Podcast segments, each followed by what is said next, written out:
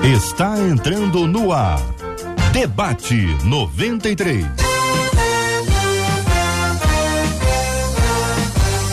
Realização 93 FM. Um oferecimento Pleno News. Notícias de verdade. Apresentação Cid Gonçalves. Sou eu, com prazer, com muita alegria, desejando a você tudo de bênção da parte do Senhor nosso Deus. 11 horas em ponto. Estamos começando mais uma super edição do nosso debate 93. Hoje, sexta-feira, 29 de julho, ano 2022. É mais um dia que Deus nos fez. Então, alegremos-nos, regozijemos-nos nele e façamos esse dia um dia de superar os nossos medos, encarar os desafios de frente. Estamos começando o nosso debate, mas eu nunca tô sozinho. Tô muito bem acompanhado dela, que é a Bela. E também é fera. Modelo internacional. Marcela Bastos, bom dia, Marcelinha. Ela tava mandando eu parar já já ali, ó. Ô, Marcelinha, não tá saindo seu som aqui, Marcelinha. Não tá saindo seu som aqui, embora esteja tudo ligado aqui, não tá saindo o teu som e eu não sei o que, que tá acontecendo. Fala aí, Marcelinho, a gente vai tentar achar o que houve aqui. Vai lá, fala de novo aí. Não tá aqui, a Marcelinha não tá aqui, gente, não tá aqui a Marcelinha. Também não. Marcelinha ainda não apareceu para mim aqui, gente. Marcelinha. Então eu vou chamar aqui os nossos debatedores enquanto. Agora sim, Marcelinha apareceu. Tinha alguma coisa aí que não estava, alguma coisa errada que não estava certa. Mas agora já está tudo agora certo. Agora estamos de volta aqui, ó, com voz e tudo. Para quem está acompanhando verdade. a gente no rádio, para quem está acompanhando a gente aqui com imagens, imagens, nós já estamos ok aqui. Jennifer, Rosângela Santos, faz que nem elas estão no Facebook dizendo, sabe o quê? O, quê? o Cid. Hum. Bom dia, povo abençoado. Corre lá, nossa página no Facebook, Rádio 93.3 FM. Você vai ver o Cid. Eu não vou contar, não, que depois, quando chegar os outros pastores, vocês vão ver aí um conjunto. Não, se eu fosse você, eu corria para assistir com imagem. Mas eu vou deixar quieto, entendeu? Do mesmo jeito você pode fazer pelo YouTube. Maria Zeredo tá lá, Beatriz Cassimiro já disse, ó. Gente, bom dia, povo de Deus. Eu tô ansiosa pelo debate, vai ser uma bênção e vai ser mesmo, Beatriz. Por isso você já chega dando aquela curtida aqui no canal do YouTube, porque quanto mais curtida um vídeo recebe, mais relevante ele se torna, mais gente alcançada. Você também pode pegar e compartilhar e dizer, ó, Debate 93 está no ar e tem uma palavra de Deus para sua vida e querendo contar suas histórias, porque hoje, Cid, às vezes é melhor falar no, no tema de hoje, é melhor falar é, pelo WhatsApp, é tá? Para você não se expor. 21 968038319 pelo WhatsApp. O Adriel de São Gonçalo já está aqui. E vai começar o debate. Já começou, Adriel. 21 96803 8319. Corre, porque o timaço está imperdível e você, ó, a Dayana no Facebook já tá dizendo. O quê? Tá tendo uma pista, assim, mais ou menos, do que que eu falei que vai ter outro debate. Enfim, chama aí, Cid, chama os debatedores. Eu tô começando a ficar com medo já aqui. Gente, ó, estamos aí, já começando aqui o nosso debate e, claro, ah, antes de falar, deixa eu mandar um abraço, Carlos, aqui pra nossa equipe que tá sempre pronto, que nosso querido Portuga, o nosso, nosso português, também aqui é o, o nosso querido J, é, JP, é JP ou PJ? Mas ele é PJ, né? Enfim. E também a nossa querida Adriele, Adriele que é a famosa, não vou falar não para não dar muita moral também não. Mas enfim, a nossa equipe está prontinha aqui para te atender, receber você com o maior carinho, mas hoje estamos recebendo essa equipe maravilhosa de debatedores aqui. Pastor Holdson Boulet, aí chegando aí na sua tela, olha só, olha só, parece um modelo internacional também. Doutora Verônica Oliveira, que tá, tá de longe, mas está perto também, trazendo aqui a alegria da sua presença para nós. Pastor jo, Josias, pastor Josias Pereira Ribeiro, Agora você vai começar a entender por que, que Marcela está implicando comigo e com ele. Pois é. E o bispo Maurílio Luiz, querido amigo aqui também junto com a gente, vê que eu e o pastor Josias estamos assim meio que parecidos um com o outro, né? Estamos na mesma linha, na mesma vibe, como se diz. Isso é estilo puro, rapaz, até pensando que a gente é estilo puro. Gente, o seguinte, o assunto de hoje aqui do nosso debate. Diz assim uma ouvinte. Isso aqui, ó, vai, muita gente vai se identificar, hein? Vai ter identificação demais aqui hoje. Vai ter muita gente fazendo DR, tem muita gente lavando roupa, algumas sujas, outras nem tanto. Vai ter muita gente desabafando. Meu marido vive tentando me afastar da minha mãe. Ele diz que eu e ele somos família e o resto é parente. Até para ir à casa dos meus pais eu tenho que pedir permissão. Minha mãe é meu alicerce. Eu a amo demais para abrir mão dela. Eu sempre sonhei me casar com alguém que amasse e respeitasse meus pais. Só que a realidade é muito diferente e temo pelo que pode acontecer. Como ser sábia com todos esses conflitos? O que fazer para continuar amando e admirando um homem que tenta nos afastar daqueles que cuidaram de nós a vida inteira, nossos pais? Esse é um assunto simples, tranquilo, para mim e para Marcela, que só vão ficar aqui só repassando as informações dos ouvintes, mas o assunto para os nossos debatedores falarem sobre isso. Claro que não são pessoas que não sabem falar do assunto. Claro que as pessoas que estão aqui estão perfeitamente abalizadas para falar do assunto e muita gente vai ser abençoada pelos conselhos, sem dúvida alguma, que serão dados aqui. Cavalheiros que somos, começando então com ela, a doutora Verônica Oliveira. Muito bom dia, seja muito bem-vinda, sinta-se em casa. A gente é legal, viu? Bom dia, Cid. Bom dia, Marcela, pastores, Bispo Maurílio. É uma grande alegria estar aqui. Eu tenho certeza que esse debate vai contribuir grandemente para a vida dos ouvintes. Então, eu já de antemão diria assim que é um debate com diversos olhares, né? Uhum. É uma, uma pergunta que ela traz, mas que já remete aí a várias perspectivas essa, esse olhar de, ao mesmo tempo, ter uma família e cuidar, e ao mesmo tempo fundar outra. Então, é um conflito aí, talvez, de muita gente. Eu creio que vai ser bênção aí para cada um de nós, né? Tanto que estamos aqui participando, quanto aqueles que estão nos ouvindo. Verdade. Pastor Josias, muito bom dia, bem-vindo e parabéns pelo bom gosto, hein? Parabéns, camisa bonita hum. essa tua, hein? bom dia, estamos bem alinhados, né? Encerrando o mês de julho. Não é? é meu amigo Está bem. Estamos bem, estamos bem, bem acompanhado aqui, né? Os nossos queridos debatedores amados aqui, muito bom estarmos aqui na 93.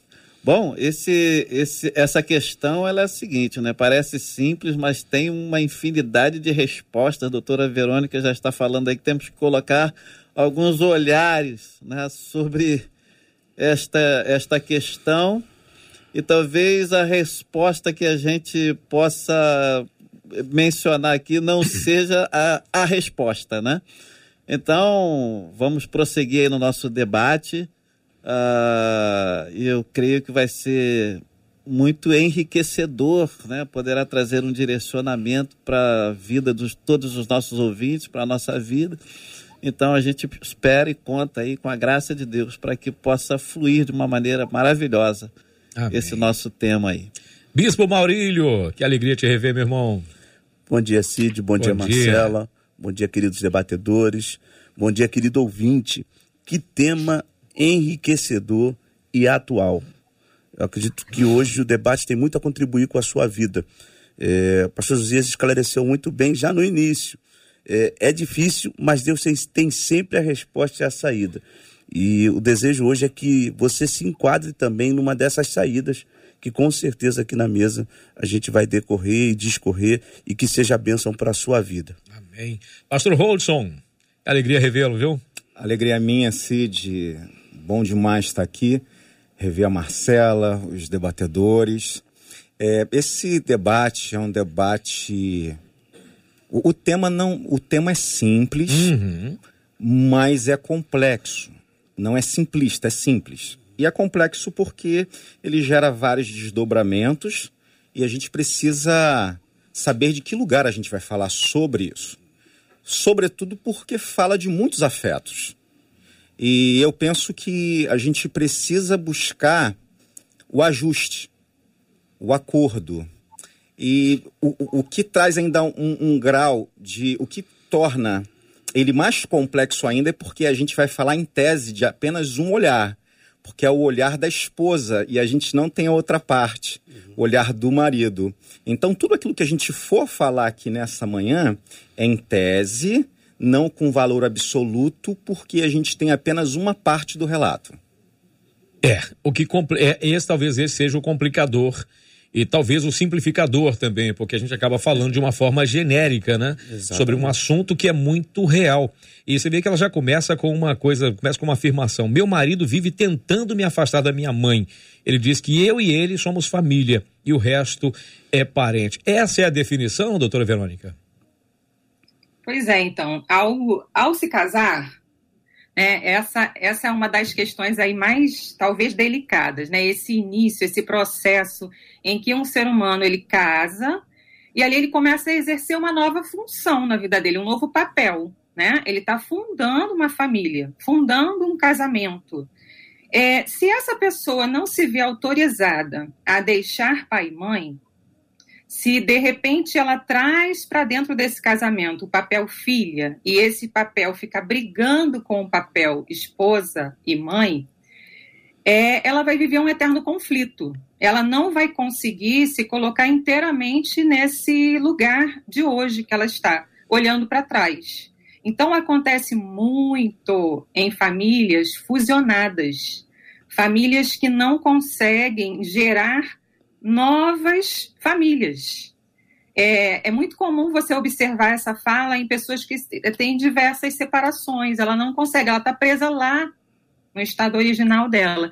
Então, eu acredito assim, Cid, o que, que é importante a gente começar a pontuar é, dentro de, disso que você trouxe.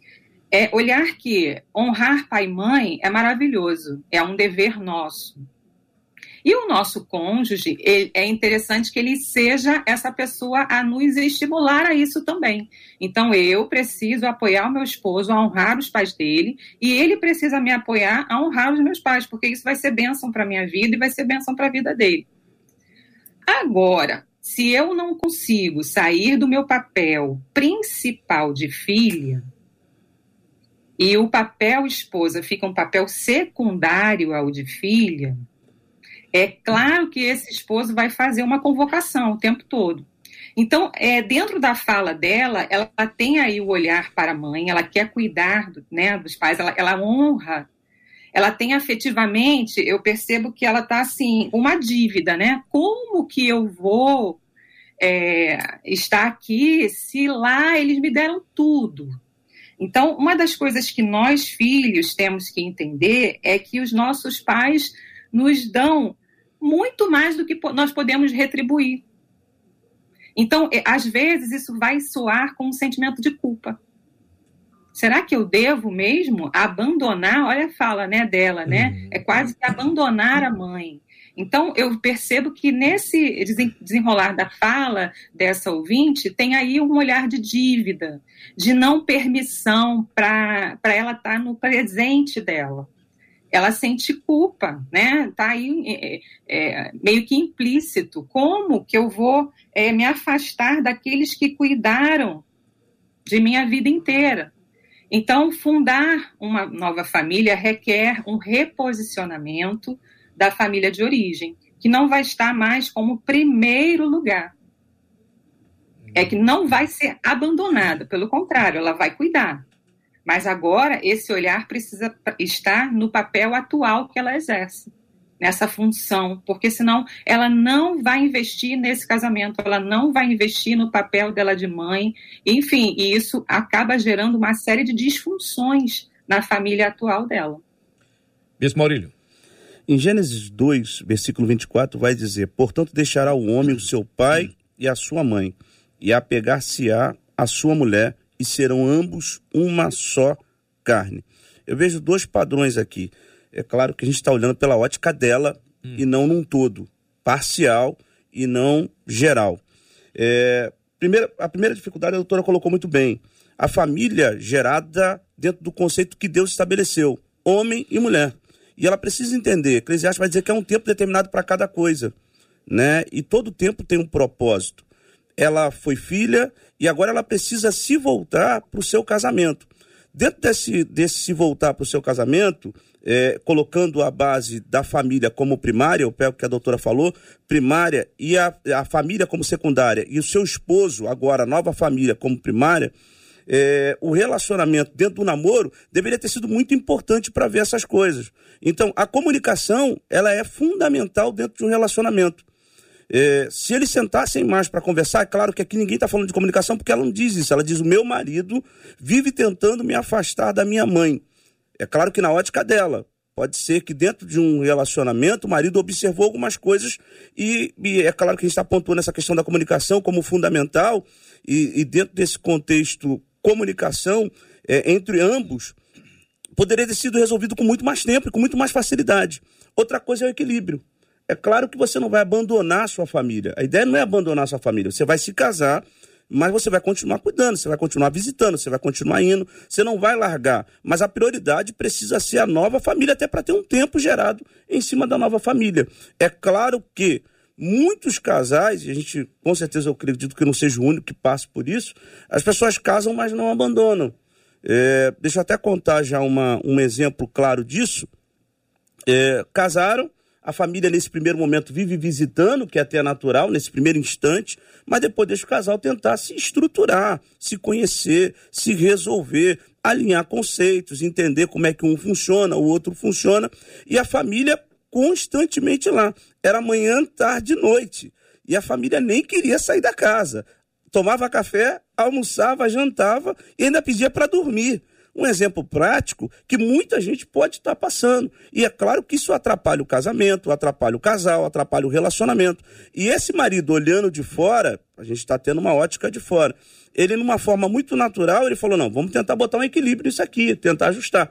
E é claro que eu não estou sendo é, só pacificador desse cenário, mas mostrando para ela que ela é um ponto central. Se ela identificou que há um problema, ela, dentro da própria comunicação com o seu esposo, tentar equilibrar a coisa. Não, o que, que eu estou fazendo? O que, que a gente está fazendo? O que, que a gente pode fazer para melhorar? O que, que a gente pode fazer para ajustar? Por isso que eu volto a dizer, há um grande problema de comunicação aqui e um grande problema de equilíbrio. Se ambos tentarem, se resolve de uma forma mais fácil. Pastor Josias. Eu concordo plenamente com os nossos colegas nessa né, palavra, até porque o tempo antes do casamento, né, para se perceber essas questões todas, né, para que entre num casamento com um pouco mais de maturidade e desse casamento venha ter um crescimento, desenvolvimento, né, um bom relacionamento. Eu ia puxar um outro gancho aqui, né, que a gente, como já foi pontuado, né, a palavra da esposa. Mas ah, algumas questões ficam assim, né, por causa do comportamento desse marido, né? Por que ele se comporta assim. Nós teríamos muitas coisas aí. Eu penso o seguinte: qual é, o relacionamento né, que ele mesmo teve com a sua mãe, né, quando lá na sua infância, né, na sua adolescência, na juventude, talvez tenha sido um relacionamento totalmente uhum. deturpado, diferente. Talvez não tenha tido relacionamento, né, um relacionamento que trouxesse uma construção para a vida dele. Então, essa questão de mãe, né, de ter um afeto né, de filho com mãe, né, no caso da filha, né, que é a esposa com a mãe, talvez para ele seja algo muito ruim, porque é algo que está dentro dele e não foi resolvido, né, não foi tratado, não foi curado. Então ele se manifesta né, tentando frustrar o, o, o relacionamento da mãe né, ou da filha com a mãe. Então, é, esse pode ser um ponto, né? Ele pode ter umas questões aí de querer manipular esse esse relacionamento, de querer manipular a situação, de não querer perder a esposa, né? É, nesse sentido, né? De, de, dar mais atenção para a mãe né? e deixar de dar atenção para ele. Uma outra questão aqui, né? essa nossa querida aqui, quando ela está com a mãe dela, ela volta melhor ou volta pior para casa? Então, são coisas assim que a gente precisa pelo menos jogar aqui para que nós possamos claro, ter um gancho. É né? válido, válido. E deixarmos Eu ia falar exatamente aqui. isso. É válido. Sabe? Porque é não fala válido. como é a sogra. Ninguém é? fala da sogra. E eu não estou falando das pois sogras, é. não, deixar isso muito claro. Tô é, bem. Tô só da, da mãe é, do rapaz É só aqui, da, da, do, do e-mail mas não fala qual o contexto dessa sogra, é. não fala qual o papel dessa sogra, qual o comportamento dela, como é que ela age, qual a intenção. Só tocou muito bem. Pode ser que ela esteja indo de um jeito e voltando de outro. E como é que faz isso? É uma possibilidade, né? né? É uma possibilidade. Muito né? gigantesca. Mas eu, eu creio, aí entra nessa questão do diálogo, do acerto, de eu não sei quanto tempo eles têm aqui de vida conjugal, uhum. mas de repente de sentar e conversar, de tentar alinhar o que, o que que a, a gente casa não para ser feliz, mas para fazer o outro feliz. E essa felicidade né, é, que a gente vai proporcionar ao outro, e no caso desse esposo e dessa esposa aqui, é que ela se relacione bem com a mãe. Né? Isso vai trazer alegria para ela, vai, mas não vai frustrar o relacionamento né, dele como Verdade. esposo, né, como esposa. Pastor Hudson.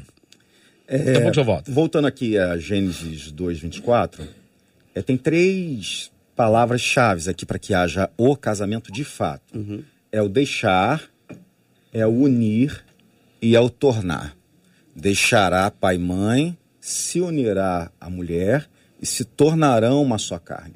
Havendo falha numa dessas três palavras, esse casamento invariavelmente será disfuncional.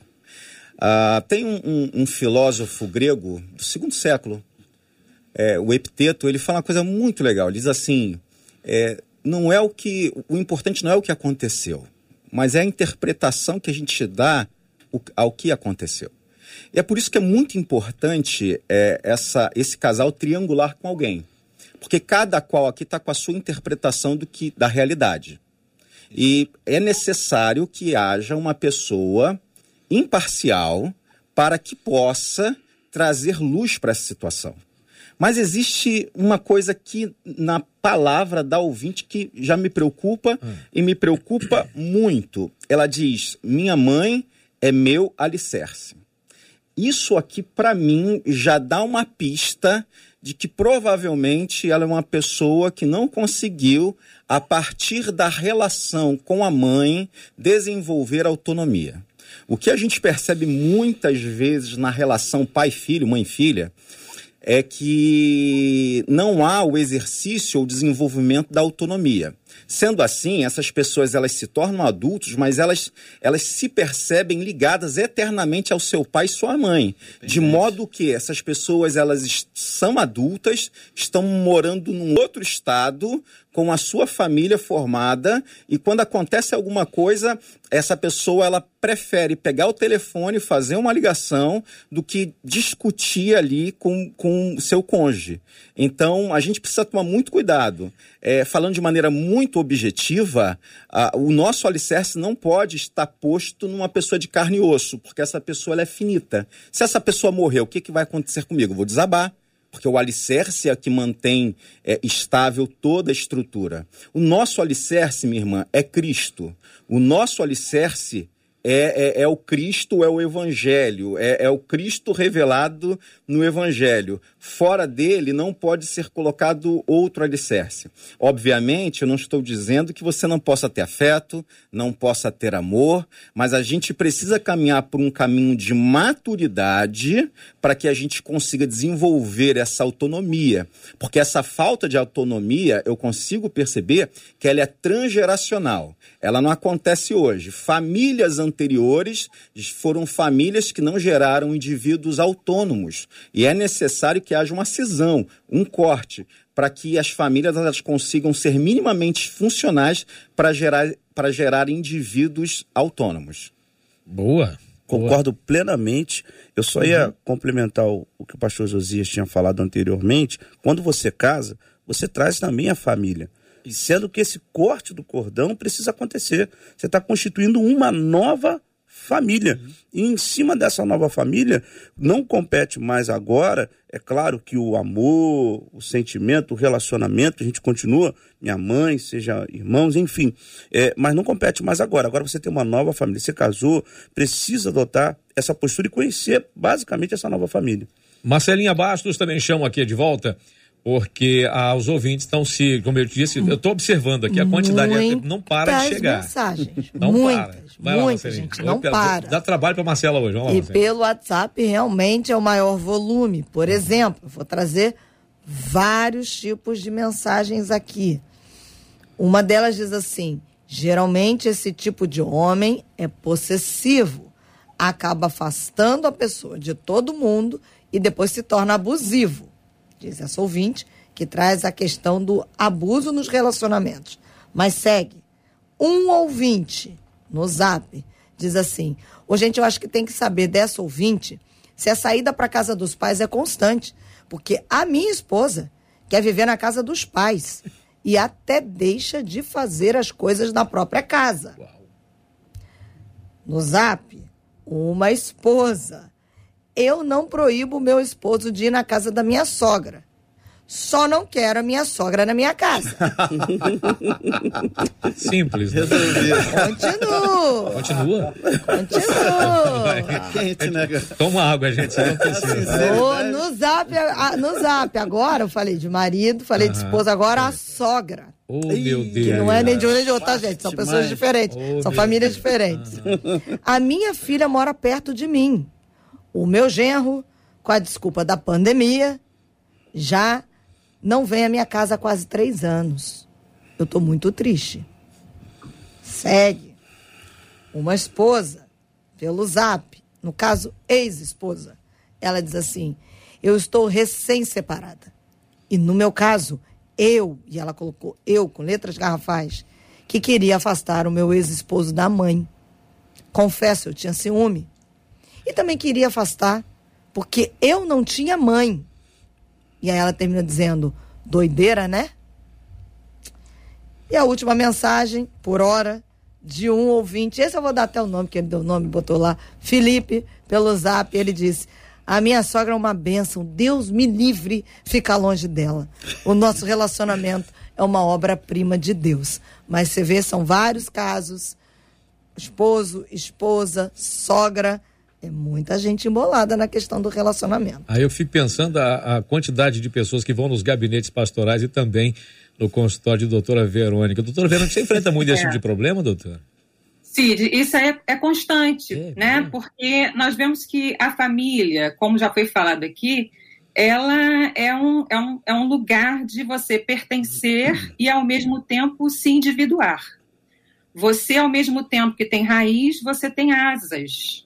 Só que tem famílias que não liberam, né? E por gerações, como o pastor Hudson falou, gerações aprisionadas né, entre si mesmas.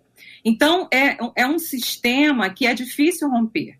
Então, essa mulher precisa de apoio, precisa de ajuda. Eu queria abrir aspas aqui, né? É, uhum. É, é, importante é, sinalizar aí esse olhar de um marido mais possessivo, que não libera essa mulher para viver com autenticidade aquilo que é, que é permitido a ela viver, que são os vínculos familiares.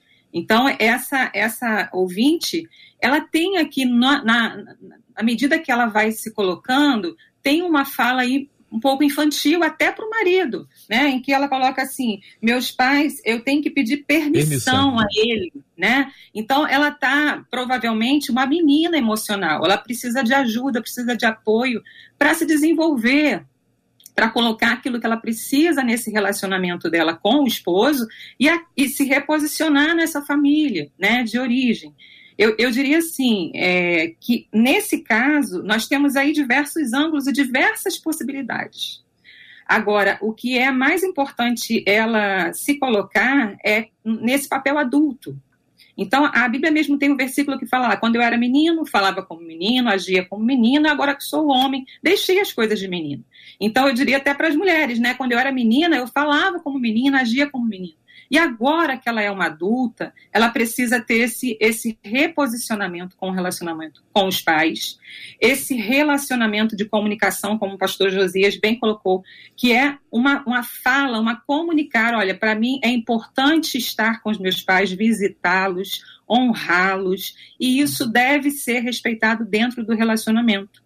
Na Bíblia mesmo tem um relato de um milagre que Jesus operou curando uma sogra, né? A sogra de Simão é, a, a família também é uma rede de apoio. Né? Ela é, é, interessante que são diversos olhares em que a família permite a construção de novos vínculos, a construção de novas gerações e ao mesmo tempo ela está ali como base, como apoio. A, a, sogra de Simão foi curada e logo começou a servir, logo começou a ajudar.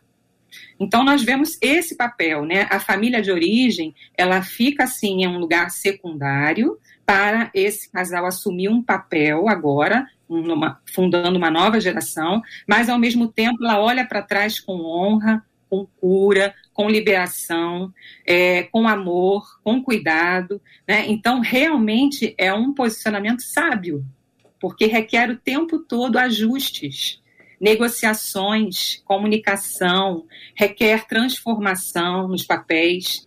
Então, realmente é um desafio. Esse debate hoje está trazendo aí é, um, um, assim, um olhar amplo sobre um determinado problema, mas que pode estar afetando diversas pessoas, e isso é rotina nos consultórios. Ao julgar pela quantidade de, de mensagens chegando, eu tenho certeza disso. Gente, à é, vontade. A, a, essa irmã, como a doutora falou, ela tem uma fala, que ela traz uma fala infantilizada. Hum.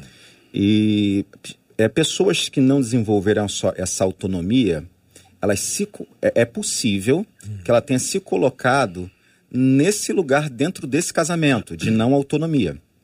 De modo que agora é, é ela precisa resgatar isso. Ela vai se colocando, se colocando, se colocando, e depois ela reclama daquilo que ela ajudou a construir. É, é, eu, eu, volto a repetir, é muito importante que esse casal procure uma triangulação. Mas não vai triangular com sogro, com sogra, com irmão, com irmã. Vai triangular, e deve se triangular, um psicólogo, um psicanalista, um pastor. É, é, é fundamental que, que se faça isso. Porque aquilo que a gente ajudou a construir, Deus não vai é, é, remediar. Deus é um Deus que gera filhos autônomos. A, a, a, o Antigo Testamento ele trazia uh, o ser humano como uma criança, com as leis, é isso, é aquilo, não pode isso, não pode aquilo. Na graça, o ser humano ele é tratado como, um, como adulto. Então, Deus ele quer gerar filhos autônomos. O deserto que a gente vai caminhando com as próprias pernas, a gente precisa sair de lá caminhando com as próprias pernas. Existem desertos que quem nos leva é o Espírito Santo, no exemplo do nosso Senhor Jesus Cristo. Mas tem desertos e tem situações que a gente mesmo vai e, e, e, e acaba entrando para lá. Então é fundamental que essa irmã ela tenha atitudes práticas, mas é, é, é assim que ela tenha a certeza e a clareza de que quando ela começar a ter essas atitudes práticas de autonomia, as coisas aparentemente piorarão. Porque o sistema familiar, ele tenta se auto-perpetuar naquele modelo disfuncional. Então, quando ela tentar arrumar as coisas, a, a, a relação ela tende a piorar para depois melhorar. Ela não pense que ela tentando buscar autonomia vai melhorar de hoje para amanhã, porque isso é uma construção. Então eu já aviso para essa irmã ela não esmorecer, porque tem gente que diz assim: puxa vida, comecei a fazer as coisas certas e começou a dar tudo errado. É, o caminho é esse mesmo tá? Porque foram muitos anos da vida agindo dessa forma. Quando a gente começa a corrigir, fazer ajustes, esses ajustes eles poderão trazer perturbação em todo o sistema, até que esse sistema reaprenda dentro da funcionalidade. Eu só queria colocar um, um conceito aqui. Não está falando quanto tempo eles têm de relacionamento, casamento, é claro. É, mas há uma diferença muito grande de você ser solteiro e casado. Uma diferença absurda. É um, um, um vácuo muito grande quando você está solteiro, você faz da forma que você quer fazer, o pai, majula, aquela coisa. Mas quando você casa, é uma outra responsabilidade. Eu quero só voltar a, a, ao que foi falado aqui por um ouvinte sobre a questão abusiva. Ninguém está falando dessa questão abusiva. E é claro que existem relacionamentos que são abusivos. Ela coloca aqui: tenho que pedir permissão. Ou seja, sempre tem que pedir permissão para ir na casa dos pais. Ela não coloca como contexto geral. Mas quantos relacionamentos passam por isso? E não é só de homem pra, com a mulher, mas mulher com homem também. Então é bom aproveitar que a gente está jogando, né, debatendo sobre isso, para você rever. Aí eu volto. A questão do namoro é fundamental. Porque no namoro se conhece, no namoro vai se percebendo, no namoro vai se dando dicas, no namoro vai se deixando deixas, no namoro você vai observando quem é outra pessoa. E, e, e não é uma pessoa que você não vai, vai conviver a vida toda. Então, no namoro, você tem essa possibilidade. É, eu não estou falando dessa, dessa questão mais avançada, onde as pessoas, pum, já casa quando você viu está casado. Não, mas namoro, praticar aquela questão do namoro, a questão do noivado, se conhecer, porque isso acaba sendo fundamental para um relacionamento. Você vai vendo como é que a pessoa no dia a dia, como é que ela vai se comportando, porque todo mundo dá traços. E nesses traços vai se percebendo. Aí eu volto ao que o pastor Hudson falou, né?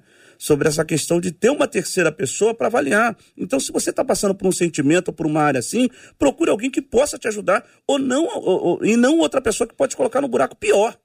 Porque tem gente que acaba procurando uma pessoa que está passando pelo mesmo problema que ela e colocando ela numa situação pior. Se sou eu, faço isso, mas ela mesmo não faz. né? Se sou eu, agiria assim, mas ela mesmo não age. Então ela faz você fazer, mas ela não se comporta assim. Então acaba sendo um problema. Então procure um pastor, procure um, alguém que possa te aconselhar, um conselheiro, para você poder lidar com essa questão. Volto para a questão da maturidade. Isso é fundamental. Você casou, vai se adquirindo. A mulher, me perdoe os homens, ela acaba tendo uma amadurecendo mais cedo que o próprio homem. Então, essa questão a gente percebe que a menina ainda está presa nessa questão da, do embrião, né? dessa questão de, não, minha família, minha mãe. E deixa eu dar uma última coisa e eu, eu faço.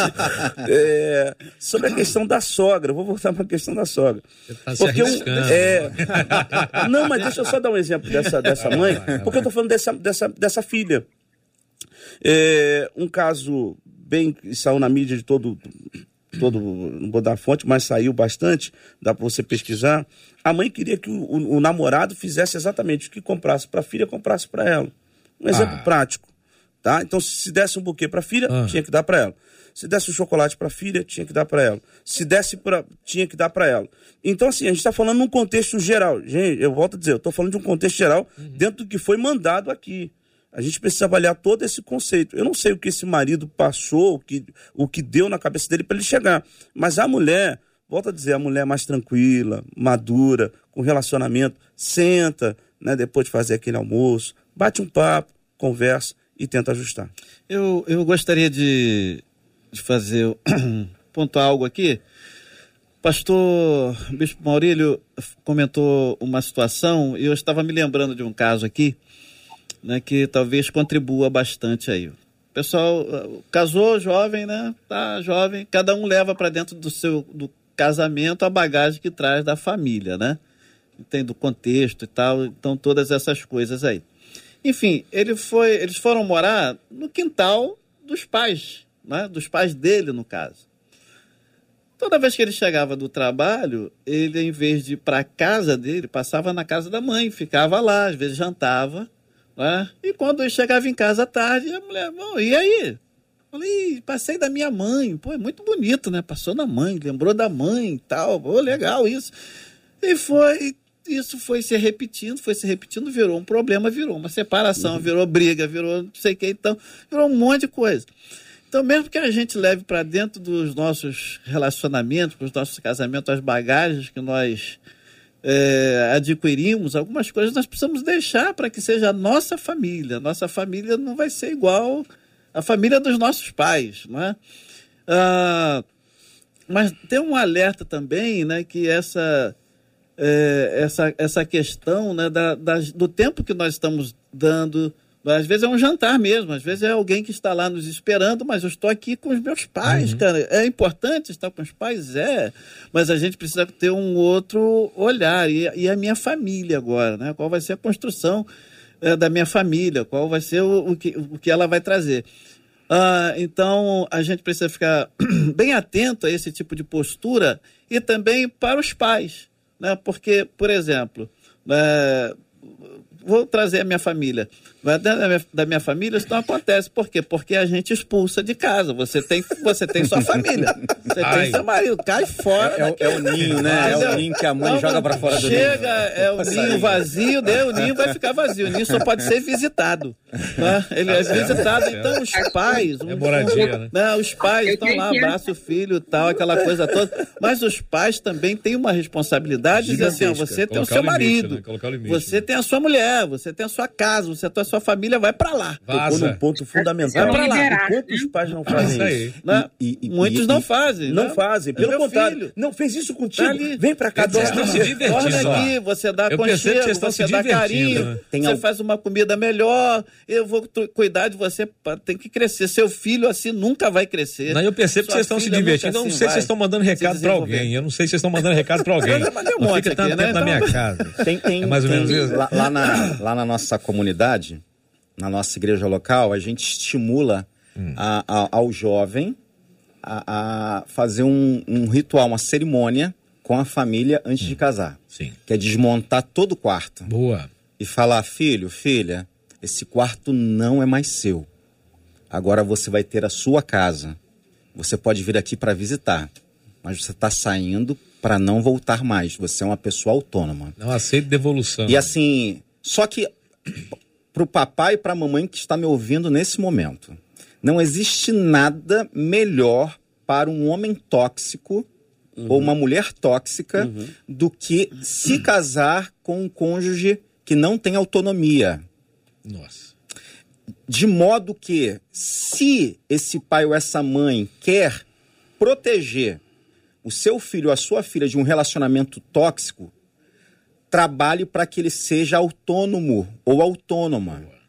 Porque a maioria dos relacionamentos tóxicos é constituído por alguém com a sua toxicidade e, alguém que aceita. uma outra uhum. pessoa com nenhuma ou quase nenhuma autonomia. E é por isso que a pessoa ela se submete a tudo aquilo. Uhum. Então, por favor, papai e mamãe que está me ouvindo nesse momento. Ah, mas é o meu filhinho. Um dia e, e eu quero ter a honra de ser enterrado pelas minhas filhas. Um dia eu não estarei mais aqui. E quem será a Laura e quem será a Estela nesse mundo? Elas precisam ser indivíduos autônomos para que ela saiba, para que elas saibam que elas têm pernas para caminhar por conta própria. E ela vai se casar para constituir algo e não para ser salva por alguém. Porque tem gente que se, que se casa na perspectiva de ser salvo ou ser salva por alguém uhum. e não construir juntos uma família e um futuro. Então, para todo agente abusador, existe um outro agente ou subagente, porque não age sem autonomia. Gente, olha, uh, eu sei que vocês não doem para falar, mas a Marcela também tem um monte de coisa. Gente, eu tô observando. Marcela, hoje você tá, tá ralando hoje, né? Tá merecendo um salário milionário. Olha, e os nossos ouvintes estão falando, estão trazendo suas perspectivas a cada fala dos nossos debatedores e a gente vai percebendo como são perspectivas diferentes, né? Porque tem gente dizendo assim: glória a Deus pela minha sogra Outros dizem assim: não, não quero nem assunto com a minha sogra. É, são perspectivas diferenciadas. Um marido pelo WhatsApp disse assim: tem sogro e sogra? A gente, vamos convir, né? Ele disse assim: que eles são malas. Parece que não querem que o casamento do filho dê certo. Eu trato bem o meu sogro, mas ele me ataca direto. É difícil me controlar. Um outro marido, também pelo WhatsApp, disse: Sabe qual é o problema? A minha esposa leva todas as nossas conversas para minha sogra. A gente não tem segredos um com o outro. Pelo WhatsApp também, uma esposa agora. O meu marido queria trazer a mãe para morar com a gente. Eu não aceitei, não. Porque ela tem mais três filhas. Mas meu marido honra financeira e emocionalmente a minha sogra. Uma sogra no YouTube dizendo: meu filho casou, mora no mesmo bairro que eu. Eles reclamam que quase não vou lá. Só vou quando me chamam, é melhor assim, melhor ser convidada. Pelo WhatsApp, uma nora.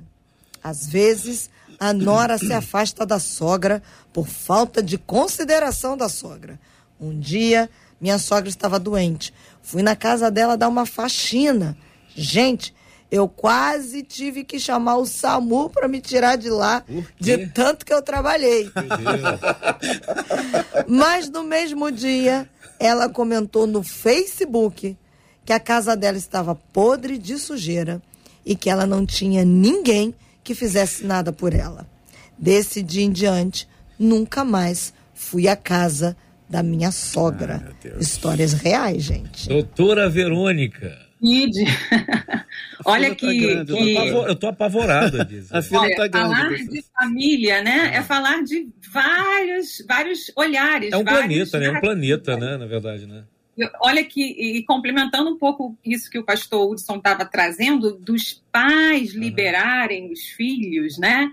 É, só para entrar aqui nesse aspecto que a Marcela trouxe, é, nós temos uma passagem muito linda de Salomão, escolhendo ali sabiamente quem seria a mãe verdadeira daquela criança. E quem foi, né? Como que ele conseguiu fazer esse olhar? Como que ele, que ele conseguiu descobrir quem de fato amava aquele bebê? Quem liberou. A mãe que não amava reteve quem, quem, o que vai ser de mim sem, sem o meu filho, né? E a mãe que verdadeiramente amava, ela liberou. Então, o amor dos pais, ele requer essa liberação de alguém que não vai mais viver sobre a tutela deles, sobre o olhar deles, mas só vai viver se for liberado.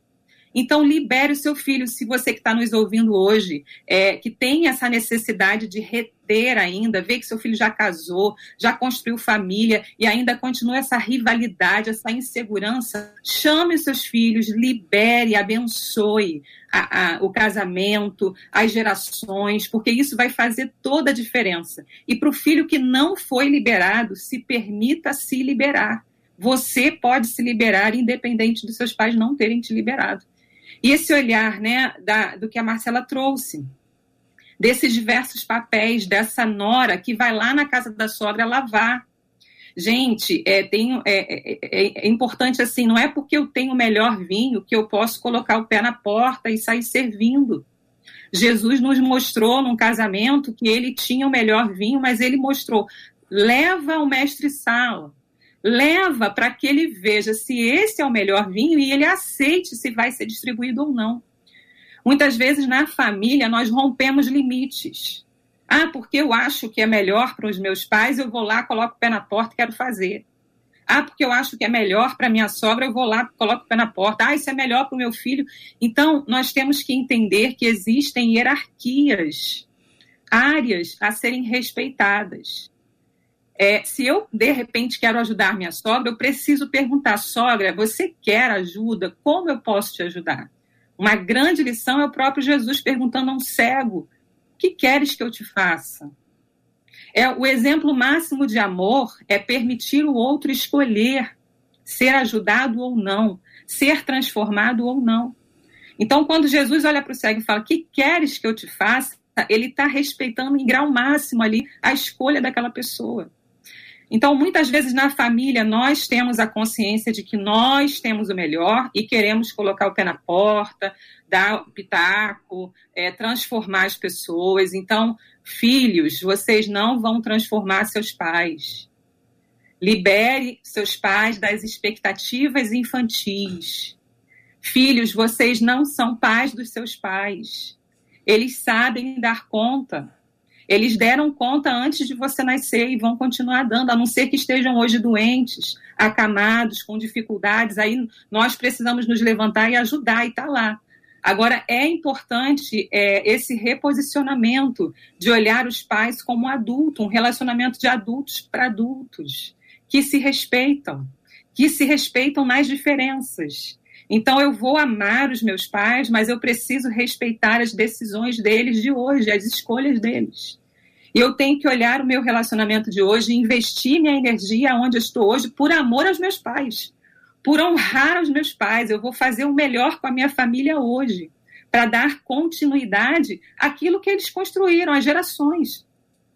Então, isso é honra. Isso é honra. Isso é cura, porque a honra está atrelada à saúde. Quando eu libero os meus pais pra, na hierarquia para eu ser filha, eu estou escolhendo, eu vou ser sim um ser individualizado, um ser que tem escolhas, um ser que tem voz, um ser que ama, que pertence a essa família, mas ao mesmo tempo é um ser individual. É uma mulher que tem honra a mãe e o pai dela, mas ao mesmo tempo ela se permite viver um casamento feliz ela tem voz nesse casamento, ela tem é, orientação nesse casamento de fazer da casa dela como ela acredita que pode ser feito. Então, vamos, eu convoco as mulheres aí, homens, filhos, a crescerem. Né? Adão e Eva eram perfeitos, estavam lá, eram adultos, né? não tiveram infância, mas eles foram criados ali já adultos. Precisamos nos posicionar como adultos, tanto no casamento quanto na esfera familiar de origem. E isso é cura para todos nós. Todos nós aqui precisamos disso diariamente. É uma decisão diária, não é uma coisa pontual. É diária. Todo momento você vai ter que escolher entre crescer ou ficar infantilizado. Entre crescer e infantilizado. Jesus fez isso. Que tenho eu contigo, mulher? Ele estava ali se individuando que tenho eu contigo. Eu tenho um ministério que não é a extensão da sua maternidade. Eu sou um ser individual. Né? Eu acho que essa honra e esse amor, conjugar isso, é o que tem de mais lindo dentro da sabedoria que a gente pode escolher ter nessa vida. Muito bem. E, e assim, é, eu penso que não existe nada mais honroso para um pai ou para uma mãe que seu filho cresça de maneira plena, que ele se desenvolva em todas as suas competências, habilidades. Então, honrar pai e mãe também é crescer, se tornar autônomo, se tornar maduro, crescer nas competências, nas habilidades, conseguir fazer a cisão. Porque veja bem, a cisão faz com que o outro não tenha a obrigação de retornar. Mas quando eu faço a cisão e retorno, isso é honroso demais. Na prisão, eu não dou a oportunidade para o outro ir. Ele fica sem a opção de querer ficar ou de querer sair. Quando esse filho ele faz a cisão, ele é um adulto pleno nas suas competências, habilidades, cheio de saúde e ele decide retornar para uma visita para estar tá com os pais, isso é honroso demais, porque ele poderia estar em qualquer outro lugar, mas ele retorna para o pai, para a mãe, numa visita, e, e ali é, é um compartilhar não mais de adultos com uma criança, mas de adultos com outro adulto que vai é, compartilhar sua visão de mundo, a sua cosmovisão, aquilo que tem aprendido. E eu fico imaginando que seria, é, é, deve ser fantástico, um pai já idoso aprendendo com seu filho ou com a sua filha a partir do seu olhar de mundo, esse partilhar, esse compartilhar. Então, é, aqui para encerrar minha fala, é, não existe nada mais honroso, nada mais honra mais um pai ou uma mãe, no sentido bíblico, do que se tornar autônomo e ser uma pessoa plena em todas as suas possibilidades. Amar de verdade é permitir que o outro seja livre até de si mesmo.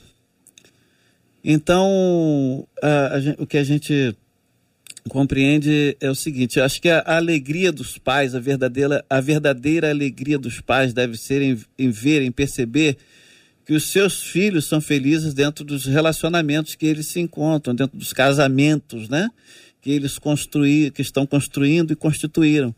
Então esta é uma grande, deve ser uma grande satisfação pra, para os pais, né? Isso é também é honra, né?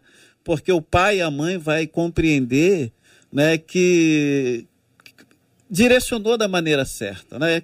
que inspirou da maneira certa para que os seus filhos também pudessem constituir uma família abençoada. Então, é deixar livre, né? acredito que essa seja o amor, até de mim mesmo, até né, de si mesmo, o outro é livre e a felicidade do outro, né, a felicidade do outro vai causar em mim também muita satisfação, muita alegria.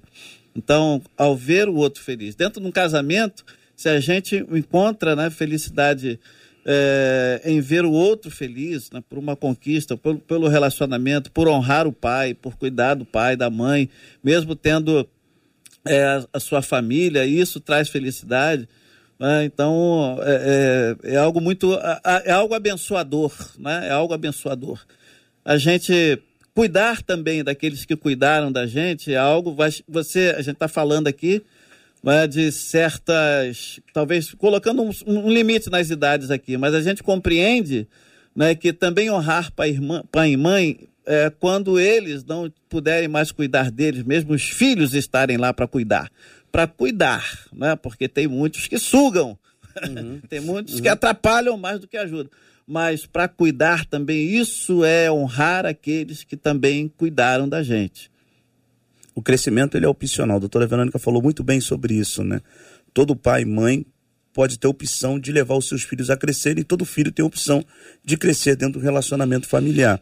Eu acredito que é muito saudável um pai ver ensinar o seu filho já desde pequeno a ir crescendo. O pastor Hudson disse bem claro que ele já começa a desmontar já o quarto para que todo mundo já possa entender, a família possa compreender que não tem mais volta. Então é um treinamento diário, é um treinamento dia após dia. Então já deixo aí também aos pais, é, é claro que todos nós que estamos nesse debate aqui, é, deixar aos pais também essa opção de levar o seu filho a crescer desde agora. Porque depois você vai ver o seu filho te honrando de uma maneira prática, fácil, direta e toda a família ganha. E um novo relacionamento que ele vai ter vai ser um relacionamento saudável, que já deu certo e que todas as coisas vão cooperar. Essa questão, essa Sim. questão aqui só uhum. é, da, da nossa ouvinte, né? o assunto que ela trouxe, esse pode ser apenas um gatilho, né, doutora? Uhum. De muitas outras coisas que estejam por trás né, deste relacionamento. Esse talvez seja o estupim das coisas, seja a forma de se agredirem um é. ao outro ali, mas a questão é outra, né? Pode ser diversas situações aí, né? uma falta de, de conversa, né? Então, uma maturidade aí, né? para poder se ajustarem, chegar junto, ver as outras questões, que assim, no meu olhar existem outras questões por trás desta questão aí é, da sogra, né, da mãe. Da esposa dele aí. Uhum. Uh, e com certeza deve existir. Conversem, gente, conversem. Marque um almoço sabe? Sentem junto, tudo se resolve em volta de uma mesa, não pode tacar o prato no outro. aqui alguém falando, Deus me livre! Eu escutei isso, não sei porquê, mas escutei isso de longe aqui. Alguém falou, alguém falou, mas não! Gente, faltam quatro minutos apenas para o meio-dia. O debate começou tem dois minutos, olha, já avançamos esse tempo todo. Marcelinha Bastos, é com você. Fala aí, Marcela. Voou, voou. voou muito. E eu vou terminar com três falas. Uma de um pai, hum. o Cícero. Pelo WhatsApp, ele disse assim: No casamento da minha filha, eu aconselhei a minha filha e o meu genro, que são músicas, ah. com as sete notas musicais de um casamento feliz. Aí ele disse: Dó, domínio próprio. Ré, renúncia. Mi, mistura homogênea. Fá, família que se formou. Sol, solidariedade com o marido. Lá, o seu lar acima de qualquer coisa. Si, sinceridade disse o Cícero, compartilhando com a gente muito bom, a, muito a, bom, aquilo que ele né, orientou sua filha e seu genro. Sensacional. Debate bom é esse, né? As pessoas estão aqui, que debate abençoado e, e, e é muito interessante quando o espelho é colocado para si mesmo, né? Uma ouvinte disse assim, muito forte esse debate. Chego à conclusão que eu preciso crescer e a gente bom. louva a Deus, porque bom, vidas excelente. estão sendo tocadas. Boa. Encerro com a última palavra da Maria Aparecida Neres, que ela disse assim: Ô, gente, a camisa do Cid é a genitora da camisa do pastor Jesus. a camisa do Cid vai tô ter de liberar a família do pastor, então. Vou ter que liberar, tô criando uma tendência aqui, tô criando uma tendência. Gente, eu sei que esse assunto não se esgotou hoje, não se esgotaria hoje, mesmo que a gente passasse o dia inteiro falando do assunto, esse assunto não se esgotaria, porque cada pessoa tem uma forma de enxergar, cada pessoa tem os seus próprios dramas, cada pessoa tem uma forma, inclusive, de aceitar o conselho e alguns de não aceitar o conselho e de justificar o erro dizendo que está certo. Nós temos, infelizmente, como humanos que somos, temos essas divergências até com a gente mesmo. De vez em quando eu me pego discutindo comigo mesmo e me reprovo e fico de mal comigo às vezes, inclusive. E eu queria demais agradecer aqui a esses nossos debatedores maravilhosos, são, como eu diria, supremos naquilo que fala. Eu acho maravilhoso isso, porque sempre há uma opinião diferente uma da outra e no final das contas elas convergem num ponto só: crescimento. Autonomia. Isso faz uma família funcional. Olha que coisa linda. Eu queria agradecer demais aqui ao meu querido Bispo Maurílio. Obrigado pela sua presença, campeão. Deus abençoe, viu? Eu que agradeço, Cid, a oportunidade de estarmos aqui nesse debate. Só aproveitar para fazer dois convites. Fácil. Né? Dia 10 agora, nós vamos ter a reunião do Comerge, uhum. que vai acontecer na Assembleia de Deus Vitória em Cristo. Então anota aí dia 10, a partir das 8h30 da manhã, Assembleia de Deus Vitória em Cristo. E já está chegando a marcha para Jesus tá do Rio. Na sede, na sede. Na é sede. Montevidéu, Pastor Cláudio Duarte vai estar pregando. Nosso. E dia 13, dia marcha. 13, marcha para Jesus do Rio. Olha aí. Concentração na Avenida Presidente Vargas a partir das 14 horas em direção à apoteose. Faça a sua. Pastor Claudio Duarte, que é o nosso presente, tem pedido, uhum. pastores, é, você que está nos ouvindo, monte a sua caravana, vai ser um tempo muito especial estarmos juntos lá, vai ser um tempo de unidade. Então leve, convide outros amigos, se você puder, poste o cartaz, compartilhe nos status, porque vai ser a volta da marcha para Jesus no Rio de Janeiro, é o retorno. Vai ser muito tremendo. Meu caro pastor Josias, obrigado pela sua presença e de novo parabéns pelo bom gosto da camisa. Camisa oh, Estamos juntos e misturado. Ah, o visual aí da, da, da ouvinte foi espetacular. Gostei demais. Nossa gratidão por estarmos aqui mais uma vez, né? Procurando contribuir aqui um pouquinho, né? Um pouquinho, uma gotazinha, mas faz diferença. Eu gostaria de mandar um, um abraço, Cid, hum. para um dos nossos ouvintes aqui é o Alex Dantas. É um rapaz que tem caminhado, começou né, a caminhar aí, está numa caminhada, num aprendizado, mas conversando com ele esta semana, ele me falou assim: eu tenho crescido muito, eu tenho aprendido muito. Tenho recebido muito suporte do debate da 93. Eu fiquei assim feliz. eu falei assim, rapaz, por Cristocidência estarei lá na sexta-feira. Então fiquei muito feliz, ele está caminhando, então a gente vê que realmente tem tocado né, o, o, debate aqui na vida de muita gente e tem trazido crescimento. Um abraço aí, né, para para toda a família da Igreja Batista Central em Coelho Neto, esse povo abençoado aí. E para minha família, né, minhas filhas, é meus genros, né? São legais eles? Minha esposa. São legais, rapaz. Legais. A gente luta boxe, né? É, luta boxe é ótimo. São abençoados. Eles vão pagar o almoço. Ah, isso é bom. Pastor Rodson, alegria sempre te ver, meu irmão. Obrigado. Ah, alegria minha. Abençoe. Obrigado pelo convite. Que bom que eu pude comparecer aqui e aprender com os irmãos. É sempre é gratificante. Quero mandar um abraço especial para um grupo de trabalho o grupo nunca participou tanto do debate. Como esse debate mexeu com tanta gente. Né? É, demais, né? Então aqui é um abraço especial aqui para essa galera, para o Gerson, para Vanessa, para Meire, hum. é, para Cleide, para o Lacerda. É, só gente boa. Que Deus abençoe todos vocês. De maneira geral, um abraço especial para o grupo do Terceiro CPA. Boa. Doutora Verônica, que alegria tê-la aqui, viu? Obrigado, viu? Deus abençoe. Cid, a alegria é sempre minha, né? Aqui os pastores, muito aprendizado. É uma alegria ter feito essa, esse debate aqui com vocês. E como mandamos aí beijo, né? Vou mandar um beijo aqui para os meus pais, para o meu esposo e para as mulheres da Advec Recreio, mulheres vitoriosas. E eu quero dizer para essa ouvinte que ela é permitida por Deus ser feliz com a história dela, com a família de origem, nesse casamento que ela está hoje, que ela cresça em Deus, e ela é mais forte do que ela acredita ser, porque ela é forte em Deus. E que ela seja muito feliz em todas as áreas da vida dela e papéis que ela ocupa, em nome de Jesus. Amém. Devo dizer que na próxima segunda-feira, J.R. Vargas já vai estar aí de volta aqui no, no, comando do Debate 93. E foi uma honra, uma alegria, um prazer e um aprendizado enorme esses dias que eu fiquei aqui junto com vocês no debate. Que vocês, debatedores, são sensacionais, são os meus mestres iodas, como eu diria. eu tinha que fazer uma dessa no finalzinho. Eu tinha que fazer uma dessa no finalzinho.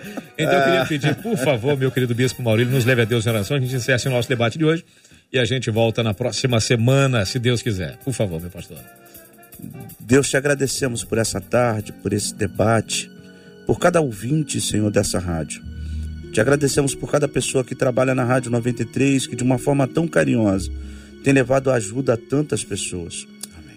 Te agradecemos, meu Deus, por cada pessoa que hoje pôde participar desse debate, cada um que vai ouvir depois. Te agradecemos também para que a tua boa mão esteja sobre o estado do Rio de Janeiro e oramos pelos corações enlutados para que de uma forma, Senhor, especial, o Senhor possa confortar, consolar e levar esse, Senhor, carinho a cada coração enlutado, em nome de Jesus. Amém. Amém. Que Deus te abençoe. Você acabou de ouvir Debate 93.